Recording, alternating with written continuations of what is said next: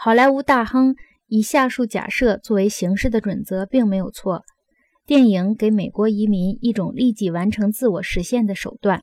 然而，虽说根据绝对理想的美好标准而言，这是可悲的策略，可是它完全适合电影这种形式。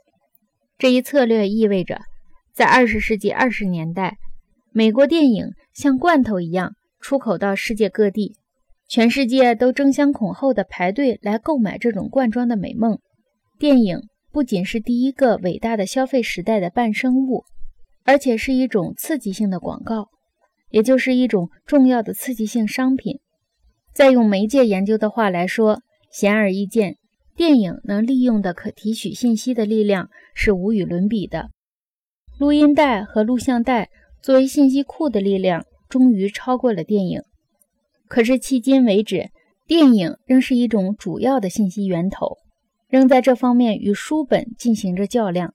它竭力继承和超越书籍的技术。目前，电影仿佛仍处在手抄本的阶段。不久，在电视的压力下，它将进入。便携便读的印刷文本的阶段，要不了多久，人人都会有一台小型廉价的八毫米电影机，就像在电视屏幕上看电视一样看电影。这类发展是我们目前技术内爆的一部分。